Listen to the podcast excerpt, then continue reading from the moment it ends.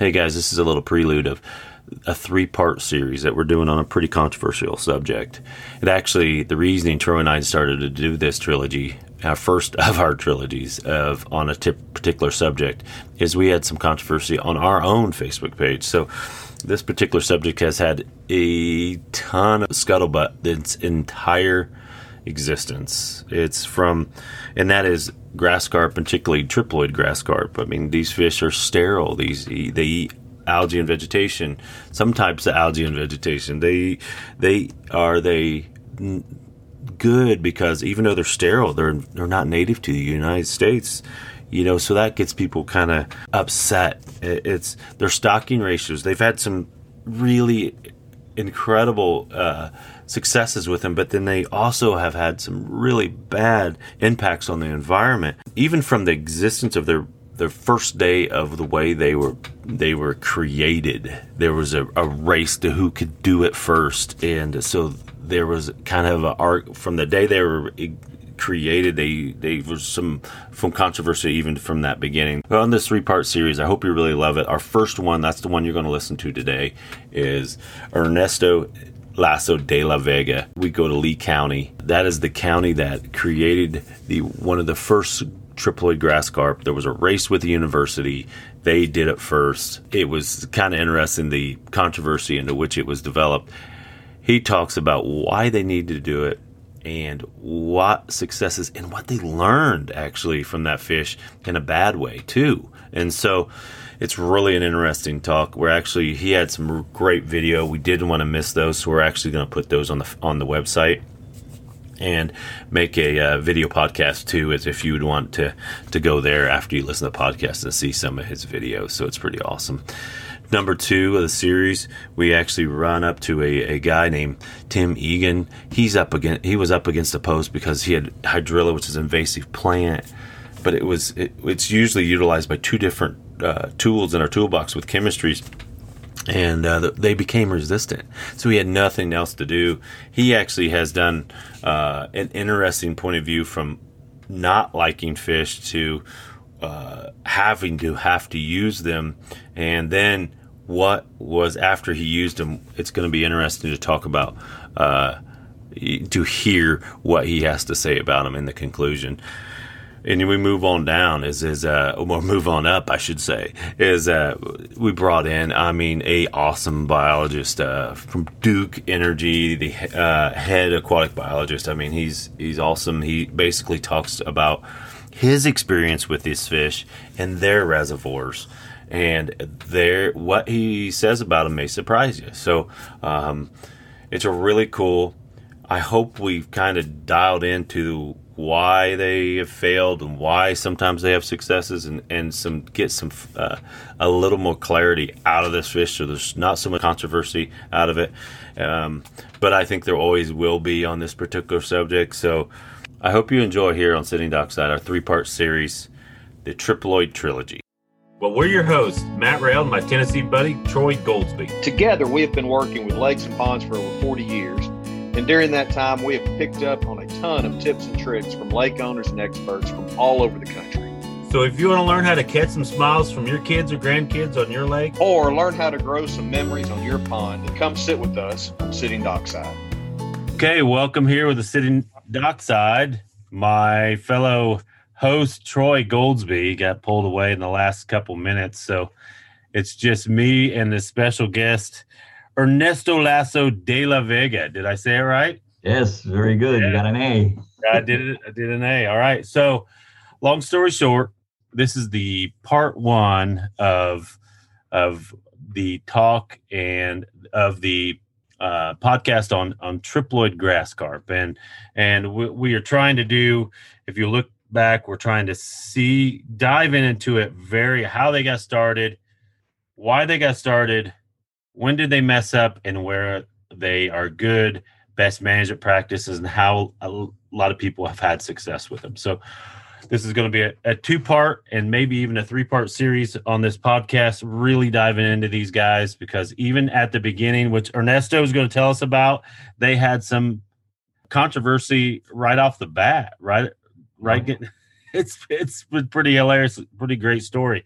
But just to give us a head start on Ernesto, you are not working for a university. You are actually a county in South Florida, Lee County, actually Lee County Hyacinth Control District in Fort Myers. Right. Tell me a little bit about that district because that's going to lead into how in the world did some county down there learn how to make triploidy out of out of grass carp? Well, it is a little long story, but I'm going to make it very short. In, in fact, I'm so glad and happy. Thank you so much for having me here present give you a little bit of a history on this triploid grass carp. And yes, to, to explain a little bit about the Hyacinth Control District is a special district in Florida, and we were created uh, along with mosquito control. In fact, if I may click and share some of the pictures that I have so we can make it quite dynamic here. I'm asking and for the listeners, we are going to do this because there is some neat images I, I told Ernesto to bring along. We'll do our best job explaining what the, the, the, images are for the podcast, for the audio podcast as you're driving down the road. But if you want to take some time, we're actually doing a video podcast too at the same time that we're going to put on pwnra.org. Yeah. Well, th- this is the, the newest picture that I have from the district, the Lee County Hyacinth, mosquito and hyacinth. We're we always battle about. So we both these entities were created in the 1962, I believe, and we were created to control mosquitoes. But the person who actually came up with this is, is saw the vision of creating uh, from an old military base in Fort Myers, and you see this runway. That is where the the planes were parked for training airplane uh, air pilots for the Second World War. They were all parked here, the planes, and they were practicing in runways. Of course, the runways went all over. But the, the, the vision of this gentleman who I have here in the next picture, this fellow here, Mr. Miller, he saw the, the, the runway as a great opportunity to have a mosquito control infrastructure. And he also saw the vision that we need to control the hyacinth, which are the aquatic weeds, are hiding the mosquitoes. So I just wanted to give you a little brief. So that's interesting. So water hyacinth, and if you look back in our history of, of lakes and ponds, a lot of the aquatic plant, now aquatic plant management societies, mm-hmm. were originally, and if you look at the old emblems, they had old hyacinth on them.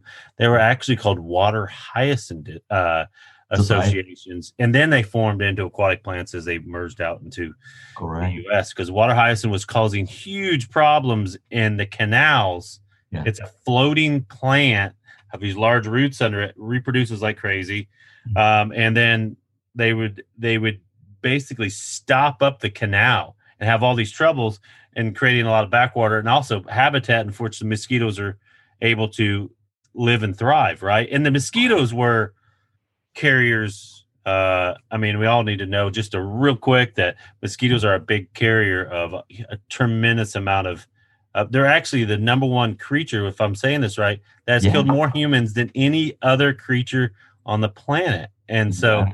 this district and Fort Myers is really known for carrying a lot of, well, having a lot of mosquitoes. So actually, you, um, that's interesting. You have this this mosquito control facility was built, and then Hyacinth as a secondary aquatic plant control. And then where did uh, where did we go from here? Well, here's the, the map of Lee County. If you see the islands, all that wetlands, all, everything with so much water. And in fact, this area here, Cape Coral, is full of canals and canals that can breed mosquitoes, can breed hyacinth, can breed aquatic underwater aquatic vegetation that impede the navigation. So that's the story where we come with the grass carp because there were so many water lines here, uh, canals that we needed to control. So the best way to do it was with the grass carp. We'll get to that a little later, but I, I want to just then, present a little bit of that. Yeah, uh, and then to add to that, you get a little more funding because it's a little more different in there. They knew this was an issue early, and so they created a um, some funding right away, into which uh, um, that started this kind of in motion this district right and so every person in the area create have a certain amount of tax for every hundred thousand of their home, and exactly. that's how you guys get a lot of your funding, which is different from the rest of the world, right? Correct. I And whether you own the land, I mean, you you have a property that is nearby a pond or a river, you still have to pay for again controlling mosquito, controlling the weeds, keeping the navigation, keeping flooding, and all that other issues. So that that's the reason, and it's a it's a tax a special tax district that we have here. Uh, interesting. Okay. Can we jump into the fish now? Yes, we, we are. We established it. Yeah, let's do it. Let's, let's do, do it. it. All so right.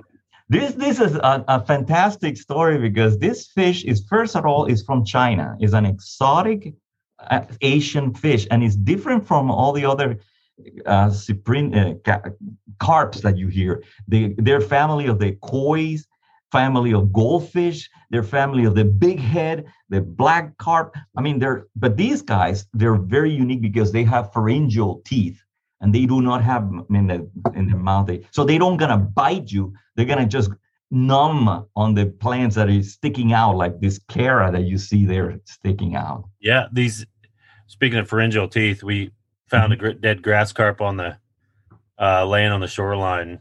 Uh, I don't know last summer, uh-huh. and the teeth on it in the back look like. I mean, when you bring them in, they look almost like shark teeth, but they you don't even see them in the on on exactly. the fish themselves. They actually live in the throat, and they're actually yeah. tearing and and ripping apart part of all this, you know, plant right. material. Cool. And it's so cool because if you touch their mouth, they have lips, so they don't. They don't. Yeah, they, they don't have. They don't have teeth. Yeah, no, you can kiss them. they are. They're so fantastic, and they're big. In fact, let me show you how big they are. oh my! Oh my! Is right. This baby. Oh, and by the way, that's me when I was like young, when I had hair. and for the guys that are how the guys that are uh, listening and not seeing this, you have this carp wrapped around your chest, and and how big is that thing? Oh my goodness, that's a that's a forty pounder right there, and probably 40, 30 oh pounds. My. Yeah, and you're holding yeah, it a, like a little baby. Yeah. she is one of our breeders, the, the brood stock that we have. So we let, let them grow that big because they will produce babies and they can live up to 30 years. You know, these guys are long life. They're oh big. Yeah. yeah. The, the breeder pond. So you were actually tell me a little bit how you guys Okay, so here's also I have a video, and I took this video when we first started doing this, and then so again, forbid forgive me with the the quality of the video. of course, that's not me. That's John Cassani, who we'll talk a little bit about him. Jeremy's right there helping John with a big fish. She's a female. She was injected the night before with hormones. So she will release the eggs. We dry in the area so we don't have we won't want to have any water on it. But as you will see later, she's gonna just flow eggs. And is that liquid that you see coming out of is actually eggs. There are flowing eggs, and there are millions. I mean, well, half a million eggs probably will come out of this female and he's just pushing it very gentle. Sometimes they don't want to cooperate and they slap you all over. so we take those female eggs, of course, egg females, we'll put them in these tubs, and now we're gonna take the males, and as you can see, we're squeezing the milk, this uh-huh. the sperm out of the males who also were injected the night before. We put water and we activate. Now the sperms are gonna go and fertilize the eggs and uh, we have to wait about four minutes for this whole process for the right time because this is whole the process of how we make the triploid grass carp.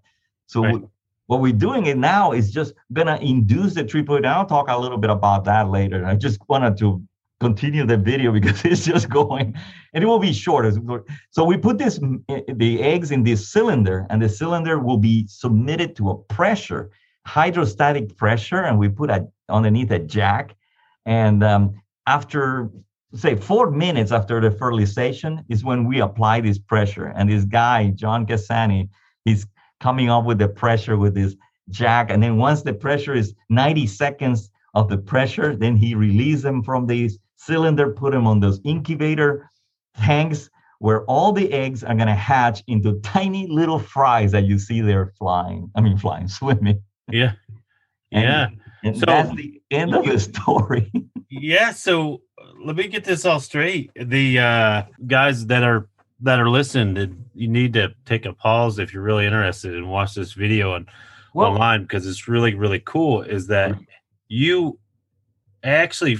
I mean, it's not any different than artificially spawning anything else. Uh, walleye, you inject them with a little bit of hormones, you palpate the the bellies, they put the eggs and the sperm together, and right. and you know a little marvin gaye goes you know music in the backgrounds and then we're all rocking and rolling and then all of a sudden but the difference here is now you take these eggs and you put them in this uh glorified metal pipe That's right. and then he you can see him cranking down this jack creating pressure with this gauge Yeah. and if i'm reading this right it's 9000 psi Yes. you're hammering these things in. Oh my gosh!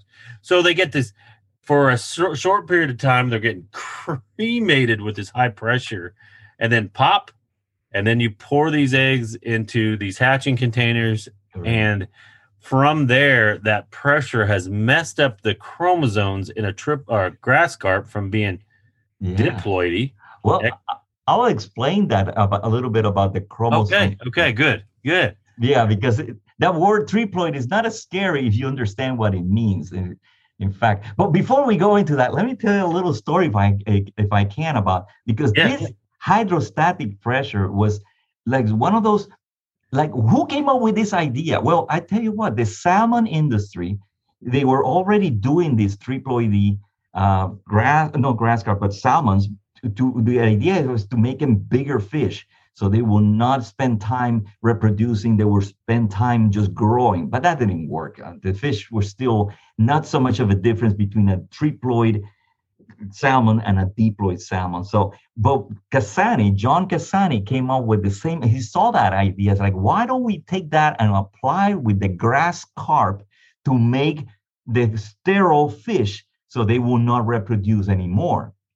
Right. now, this idea of using hydrostatic pressure was not even applied at all with the grass carp. So somebody at the University of Florida, you know, Yeah. big researcher there, University of Florida, he came out with this. Well, we're going to try instead of hydrostatic pressure, we're going to try temperature shock. Jerome Shireman, okay, Yeah. researcher in fisheries at the University of Florida, he said, we're going to make it a massive with temperature shocking. So they were just going to use that technique. And here in Lee County, tiny little Lee County, John Cassani,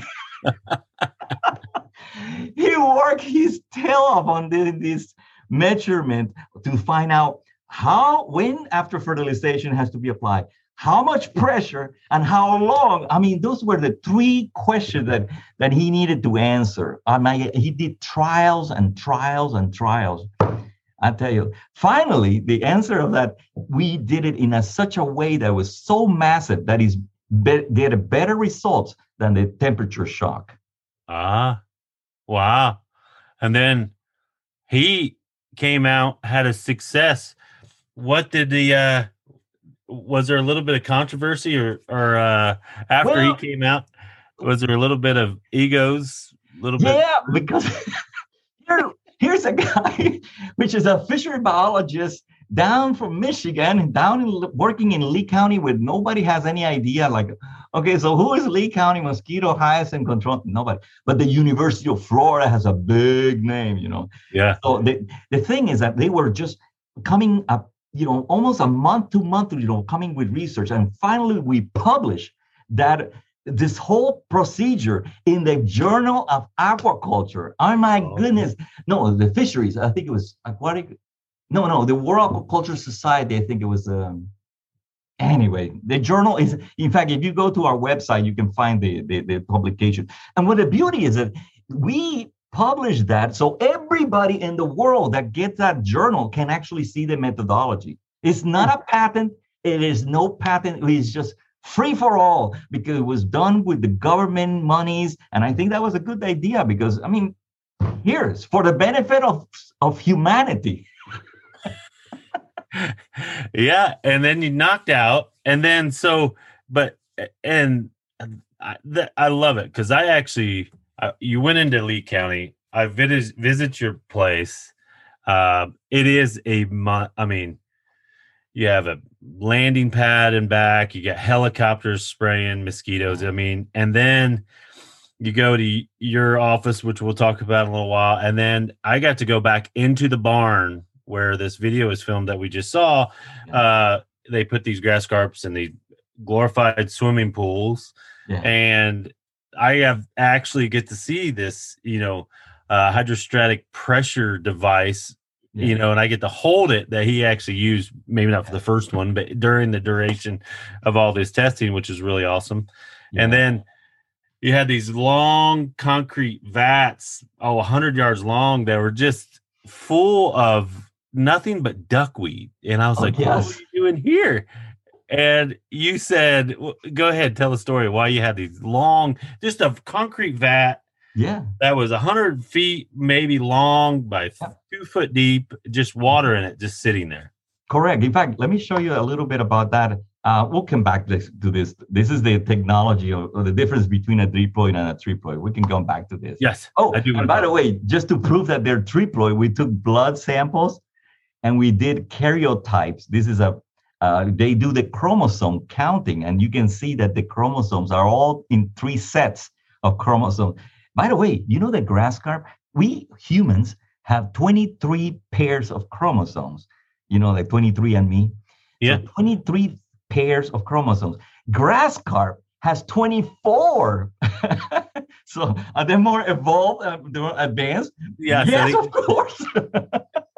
I think they're a little more advanced than. of than- course they're more advanced. They have more chromosomes. They're better than us. That's oh, right. Oh, oh, oh, oh, so, so, so here's how, because people say, well, how do you prove that it's a triploid versus a diploid? I mean, is that a three sets of horns that come out of their brain? No, no, no, no. It's actually the red blood cell on every blood on that on that fish. If you have a triploid, it has a lot more chromosomic material, so it's a little bigger. If it's a diploid, it has a little less chromosomic material. So the nucleus, which has in the red blood cell, has the nucleus. You can measure the nucleus, the particle size with this machine, which is a Coulter counter. Uh-huh. And we take the blood, we put it in these cuvettes, and then we take all the thousands of cuvettes. I mean, each one of these represent a fish. So we put it there and we certified one by one thousands, thousands of fish. And this is the result. A triploid will be a bigger size particle. The diploid will be a little smaller size particle. How about that? Huh. But they look identical. The, the fish doesn't look anything different externally, Oh, doesn't everything else. But you take the actual the blood, measure it, and the Coulter counter Yep. actually measures the weight of the chromosomes inside of it, and then uh, great Im- image here um, of basically he has a line and then yep. a bar graph showing um, off the Coulter exactly where uh, where the heavier of the chromosomes are, and it's not there on the diploid and obviously there on Yeah. the triploid. So that's that's the only way to identify the triploid is by measuring the blood. And uh, people say, "Well, how?" Yeah, you can't do it visually; they look identical. Really so. But the uh, triploid, though, even though it has three chromosomes, since we're here, Oh, it, it can re- can it reproduce? I mean, can two triploids go to town or? yeah, mate. they they actually they can mate. They will have if you put a triploid male or female, either one combination. We try those combinations. We try triploid female with a diploid male, and we they mate. But when they reproduce the eggs and the sperms, they come out really funky. I mean, they have the, the cells will not be completely right. The chromosome numbers are not going to be completely right. So when they fertilize, the eggs are not viable. And we have Oh. done those studies and we have, because we put them in pools and we even videotape them. because that's another thing. We want, you know, scientists, we're crazy. You know, like, we wanted to prove that if you put triploids outside in the wild, the triploids will be mating with the females and they will not be producing any good eggs. So you can lower the, the population by putting more triploids. Huh. So, like, if you had an escapee diploid population, Mhm. you could actually reduce the success of reproduction by introducing the triploidy Correct. into the system. Interesting. That's wild. Okay. So these are the ponds where we put them, we cover with net, and we fill these ponds with tiny babies, and we raise them all the way to, I mean, thousands. I mean, we were doing, and we did it in cages. I mean, we put these floating cages. We were putting thousands of these fish, and the cages were feeders, automatic feeders, and we would have the cranes pull them up and all that. We had these swimming pool. That's where you saw the, the, the, infrastructure where we have swimming pools full of fish. I mean, recirculation system. We produce so many fish in this facility that was unbelievable. And they were all hmm. triploid grass carp. Huh. And we let them go this big. They're like humongous. No, that's just a Photoshop. I wanted to just, this is their actual size. yeah. So you'd raise them up to about 12 inches, just Yep. like we see now. that's and then you'd put them out into the wild. And Mhm. you wanted to make sure before you got going that one, they're sterile, two, there's a way of testing them, three, that even though they were triploidy, they couldn't reproduce anywhere. And then all of a sudden, you guys started, you know, getting all these fish. You know, you're raising all these fish. What'd you do with them after you raised thousands of these? Well, he- here, let me play this one because it's an adorable fish. You see them? So slick. So you you were asking like where would we do so many fish? What we do? We most of them we put them in the Cape Coral canals. This is Cape Coral in Fort Myers, uh, Lee County. Cape Coral is a it was built and sold the property saying that you will have you can buy a canal, a property right next to a canal. And so they claim also that all those canals join together so you can go from one no that is not true. There's all kind of barriers. They don't tell you the truth when they're selling you stuff. But the, what I'm looking at is it kind of looks like if you looked at a computer chip, you know, Oh, looking know. at from a from the sky, i know. thousands of miles of, of my canals. 400 yeah 400 um 400 miles of canals. Oh my gosh, of just canals all segregating, yeah and everybody's trying to go out into the ocean and or the the Gulf. yeah and some of them uh, are salt water some of them are freshwater. so obviously in the, the freshwater system is where we put the grass carp yeah, But that is a maze. Imagine going from one place to another. You have to really have a GPS well or a good map, and then trying to figure out how to because sometimes the, there's no bridges on those canals, and then you have to go all the way around and get lost. yeah. You could easily get lost for sure. Yeah. the uh and then but they were starting to get aquatic vegetation and blocking and not being good navigational canals Correct. This is in 1990, 1985, and 85 was like almost nothing growing. I mean, there's very a lot of lots. You see the next 1995, 10 years after, more developed, more homes, the same canal system. It's the same system that you're going to see here. 10 years later, 2005, that, that is really busy. and then you have all that. And then the last one is 2015. Forget it. There's no room for. There's still some lots there. You should still buy some few lots. Here's an empty lot, and you can go and live in this. mm, Yeah. in Yeah, this Cape Coral. yeah it was like in what was the first one 85 did you say so Yeah. Yeah. 35 Let me- years Let me go back to this this 100 miles is like a handful of houses on all these canals Yeah. you know, to everybody is bumping elbows Yeah. Exactly. This and- was and- crazy, crazy, oh crazy. goodness yeah Um, so let's talk a little bit about, uh, if you may, if you want to talk a little bit about something else, because I, I, I have a video here just to show how we measure. Uh, okay, so you have these kind of problems.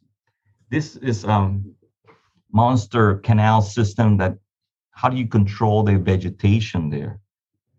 And we use chemical control, we use mechanical control, and now biological with the fish but we have to be careful because uh, you don't want to put too many fish in a system because the fish will eat everything. They they don't discriminate, and, and that's the problem with a lot of these places where they think this is the, the fixing. is just put as many fish. You have to put you have to first evaluate how many how much vegetation, underwater vegetation you have, and then you stock accordingly to that. That's and that's the number one yeah. problem. People just so, put it by acre.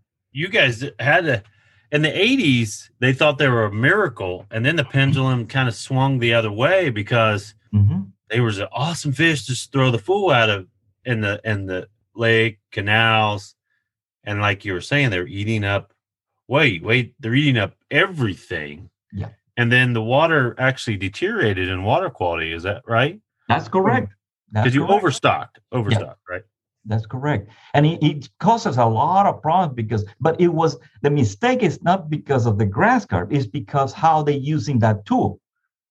Let me let me tell you one of the problems that always they I we always encounter is that uh, companies want to sell as many grass carps as they can, and then they will sell you the maximum allowed in that pond or in that lake or in that system because they make the profit. But that's the wrong way to do it. You you start you should start with half of the the maximum and see how they're doing. You always it's easier to add the fish rather than to remove them uh-huh. so you add half of that and see how they're doing. And then okay the next year then it's not like a one time deal and you're gonna you have to monitor. And that's what my next video is. How we do that is by going with a boat. Can i go and play that? Yeah. So yeah. go for it. this is a student from um, university that came to do an internship. Yeah, uh, Annie Armstrong, and she's putting here uh, connections to all these. This is a biosonic, is a, a acoustic bio, uh, like a sound system.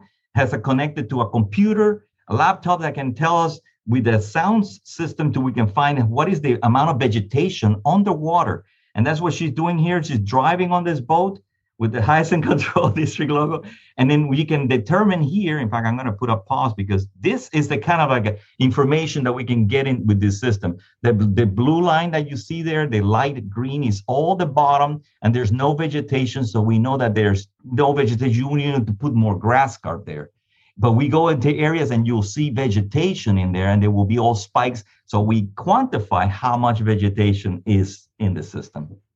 So you do a little bit of research before you know how many fish to put in there. Is what hmm, Absolutely. The, the, the, kind of the, the, the conclusion is now you have we have the technology of going in there and evaluating the amount. We're not going by surface acreage. Oh, you have 100 acres that's that many grass carp period all right but you actually do it from a somewhere of a how much food's down there exactly. let's start putting these fish in there because then we don't have the issue of eating or consuming everything and then having some issues with no vegetation at all which can lead to some a lot of different and other issues oh, themselves oh, correct yeah and it affects the whole system because the, the water clarity goes down if you eliminate everything. The habitat for fish. Oh my god they all get suffer because fish need some habitat. So there's a there's a lot of things that the grass carp can be wrongly used and i think that's that's the problem here um, okay. i have some graphics here if i don't want to bore you with graphics numbers but these are the numbers that we put in one time and then we were under controlling this but as soon as the numbers start going up we put again another grass carp batch here and it's going down so we are measuring that constantly. So it, month after month, we go and we do some analysis to see how much is the vegetation, and then we put according to that. This is one so, of the units. Yeah. so, but if I'm reading this graph right, I'm a little bit. Oh, I'm uh, sorry. Yeah. Yeah. So it's basically, and for the viewers that are at home that are that are driving down the road right now, uh-huh. is basically you twice a year it looks like you drive around and then you can see at this certain place and as you see the vegetation start to creep back up yeah. um, then that's what a, a, time to salt some more grass carp in there you yeah. know and and add some more and then you can see that uh, curve go back down and then repeat itself how often are you putting these fish in every two years three years five years yeah it, it all depends on how much uh, vegetation start crawling up like when you see the numbers going up, then is when we decide to put them on a fish. And we don't put the maximum amount. We just put certain amount and see how they're doing. Huh. Okay. And then it's it's uh it's evaluate how much the biomass, stock the fish, evaluate again to know if you hit the right number or you need to add some more uh, later in in that slow number. It's all continuously management as Oh. this is. It's not a one shot deal into which you walk away. I'm done. you know, it's a, it's it's a continuously and and I like this. I, I really do. And I think I think grass carp have been kind of not to get philosophical, but the this is where I think grass carp kind of got the bad name is that Yeah. we thought they were really awesome. We didn't understand them. Just Mhm. like any even algicide or herbicide or anything like this, is it's a tool in the toolbox. And Yeah. we really got to understand when they are good Mhm. and how to use them just like anything else. And I don't think just surface acreage and throwing fish in there, which Mhm. a lot of people are recommending, um, may not be the answer to No. a lot of your solutions. And Right. and and go on, Ernesto. I, I cut you off. Sorry about that. No, no, no, no. You, you, you got it. You, you understood exactly what. I, and I'm so glad that you're explaining it because that makes a lot of sense when you, when, when we listen to the homeowners are saying, "Oh, okay, well, yeah, we're not gonna put so many grass carp. We're gonna just monitor this." Continuous management. Yeah, it's kind of neat. You know, one more thing I would like to add is that not all the plants are going to be eaten in the same way because the grass carp has, like everybody else, has a preference. I like the crunchies. I like these kind of plants. They love hydrilla. They love chara. They love najas. They're underwater plants that are standing and they're very easy to for them to manage and eat it. Uh, some other plants they don't like to. They don't gonna be taking so much like the hyacinths. No, they, they might nibble on the roots if they don't have nothing else to eat. And that's what happens. Sometimes they have nothing to eat that you'll see them even trying to munch on some cattail. the poor thing can't even get to the cattail. So you will see some uh, horrible scenarios where they put so many grass carp and there's they're trying to eat in, eat the grass on the that is just laying on the on the top because they had nothing else to eat. Right. The uh, but I, I liked how you said the the when you're salting in this program, they have a very selective palate, not only on um speciation but even times of year of the species uh like for instance like you said chara nitella are really awesome when they're young they'll eat the fool out of them just like Ernesto said but they get old they get kind of calcified and well if there's a nice fleshy something over here a a southern naiad it's really leafy and nice easy to consume remember they don't have they just have lips they don't have their teeth are in the back of their throat so they got to pull it off and they'll eat it. They may go after that. It's kind of like a kid if you give them broccoli or you know, uh, you know, a cake. They're going to eat all the cake first, and that's what these little boogers are That's just true. notorious of doing. Cattails, Eurasian water milfoil. Uh, Mhm. you know, if it's really stemmy, Yeah. it's not really a preferred uh, method of treatment. And That's correct. That is correct. And yeah, I just put a video here of uh, the last grass carp video that I have on the water. Najas is all over there, and they will eat the najas and, as well. So Yeah, naiads are a really leafy southern pondweed. A lot of plants, and they just use this. And and I were, I will add a little bit of my point of view is and is that I really like grass carp and combinations of of what Ernesto said with chemicals that use the chemicals to kind of knock things back and utilize the grass carp as more of a management mhm. um, kind of not allowing it to get out of control uh, management tool to kind of kind of hold the wall so you don't have to you know um, go in there and have this huge impact with vegetation overcoming everything but you still control and not eliminating the the the total amount of it. Correct. well, that's that that's i love it man. I appreciate it. Uh i hadn't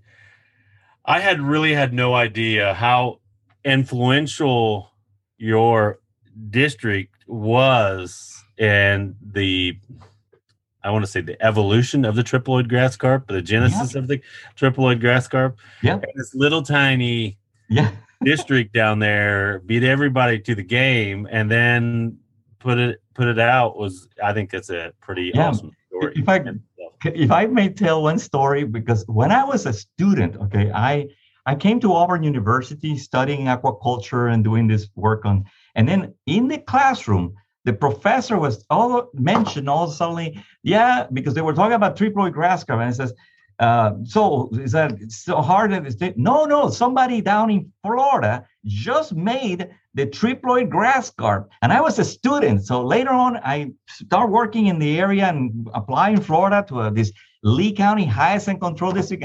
And sure thing, when I start talking to the guys, like, yeah, we came up with the, the triploid grass carp. Very humbly, John Cassani. It's like, you were the guy who we were mentioning. And this has been the, the most fundamental tool for aquatic, for long-term aquatic weed control, because this is a triploid grass carp has been used over and over and is, is a is a, one of those tools that is very good yeah i love it so you also just i wanted we jumped right into the program and i haven't really even talked about uh how much you do uh ernesto is that a i mean you do also a, a pond watch program what is what is that yeah, well, that that is another thing because you know you we cannot be just doing one thing. We have to educate a lot the homeowners. Uh, we have a stormwater ponds down in Florida, and everybody has a concern about their property is going to go down in price because your pond looks nasty.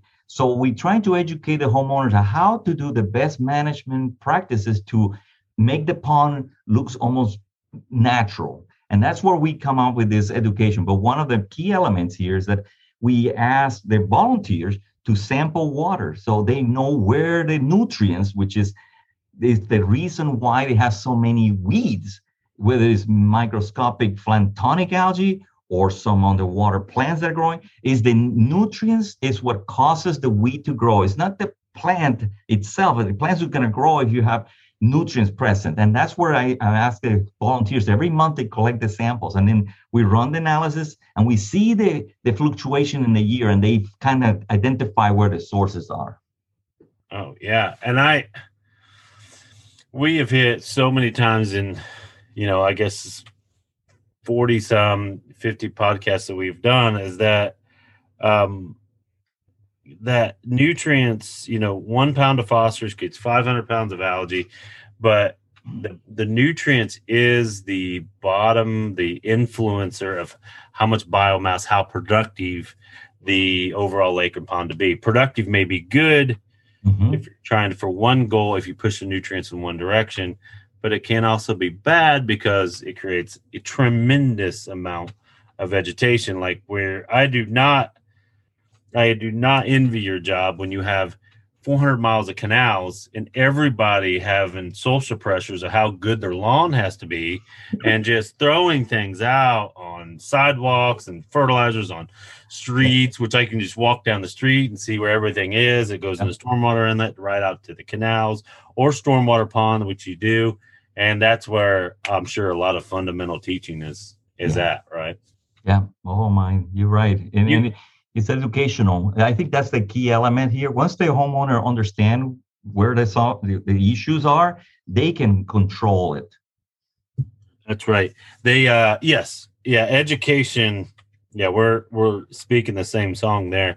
Education is a very very valuable tool in managing water. I walked into your office. This is what's really really neat, which I've never I've walked into a lot of water quality places, but you actually well, phosphorus is the key element in, in water. It's it's one of the limiting elements. We'll talk about it. If you want to learn more about it, you can go back into our casts and, and take a look. But but it's sometimes kind of harder to test for. It's not something that we can go out and put a you know a, a stick elliptis test or something that we can you know check like pH out of your swimming pool or a probe off of monitoring equipment. It's actually you know you have to some phosphorus we have to even digest an acid and then right. it's pretty elaborate taking these tests but they're imp- so important in the same way with nitrogen you have this machine mm-hmm. in the central part of your lab that you yeah. can line up you can talk about it so did, like did i have time infinity amount of phosphorus samples and then you line them up and automatively just boop, doo, doo, doo, and then the next day you walk in and they're all done. Yes. And it was like, what? It's like this little tiny box. Like, I mean, like, I don't know, two big suitcases next to each other. And then Yeah. it was just like a marvel of piece of machinery. Yeah. Uh, and You, how many you samples described- can you do a night? It was, I, I do about 50 samples a time. So that has been a phenomenal, that's been giving me the sanity because in the old days, I used to do it all by hand. You put Huh. the samples, you add the chemicals, and you measure them one by one. Forget it. It, it took me weeks to do analysis. And now, in like you said, one day I can put this, the machine is a robot. It will do all the mechanical stuff. And kicks out the data. It's Oh, phenomenal. It's yeah, it's really, really, really cool place. But you also you have a passion for education too, because you uh I mean you actually teach at university too, right? Yeah, yeah, yeah. And and you've done that for 25 years. Yeah, 25. I tell you, I started. Well, you know what? Who somebody told me when I first started in the district and I was giving tours around and talking about the triploid grass carp and all that. They said, you should be teaching at the university. I said, eh, that's not a bad idea. So I it and they like it. 25 years later, I'm still there. So I yeah, I work the whole day until four o'clock, and then I go to the college at nighttime and I teach at nighttime classes there, microbiology, biology, whatever is available. I teach there, and I love it. I love it. Southwest Florida, right? That's what now? It's you teach at Southwest Florida. Yep, that's. Uh, I, I've been bouncing from one university to other, depending on when you know when it's available. As an adjunct, you you just accept whatever you have available. Um, at Gulf Coast University, uh, FSW is a Florida Southwestern University. There's a private Hodges University. I tell you, I, I love them all. I mean, students are phenomenal. They keep me really thinking all the time. So that that's that's the best of all. I'm learning as long as you know this questions are coming. I have to investigate, and then I'm learning as well. Yeah. Well, Ernesto Lasso de la Vega, which is the the coolest name Oh, on the planet Earth, is uh I am gonna leave you here. Do you have any closing thoughts that you'd want to talk to our listeners, the pond owners, the pond managers out there with your I mean years of wisdom before we we let you go and I thank you for your time. I tell you, I my, the only thing I, I have to say, you got to listen to you know the old generation who has may not have the whole scientific thing, but they they see stuff and they can tell you stuff. They don't know why, but you got to listen to that because you know that experience you cannot let that go. It- they have learned so much for so many years looking at something, and when they you just had to listen. I mean, that's the problem with a young generation in a hurry. They're always in a hurry, you know. But if you sit down and listen to the stories, you learn. Yeah. Take some time, right? Yeah. Listen to the listen to the wisdom. I looked in the mirror the other day and seen all this gray hair on the side of my head and uh I was like, man, I didn't uh I may be one of those older guys before you know it. That's You do, yeah. we are. hey, salute to you. Yes. well, hey man, I appreciate the time and neat story. I, I've been looking forward to this podcast. I'm really sorry Troy couldn't be a part of it. I'm sure he's missing it a ton, but thanks for the time. And I'm glad our listeners get to hear the story that I got to hear years ago. Appreciate it.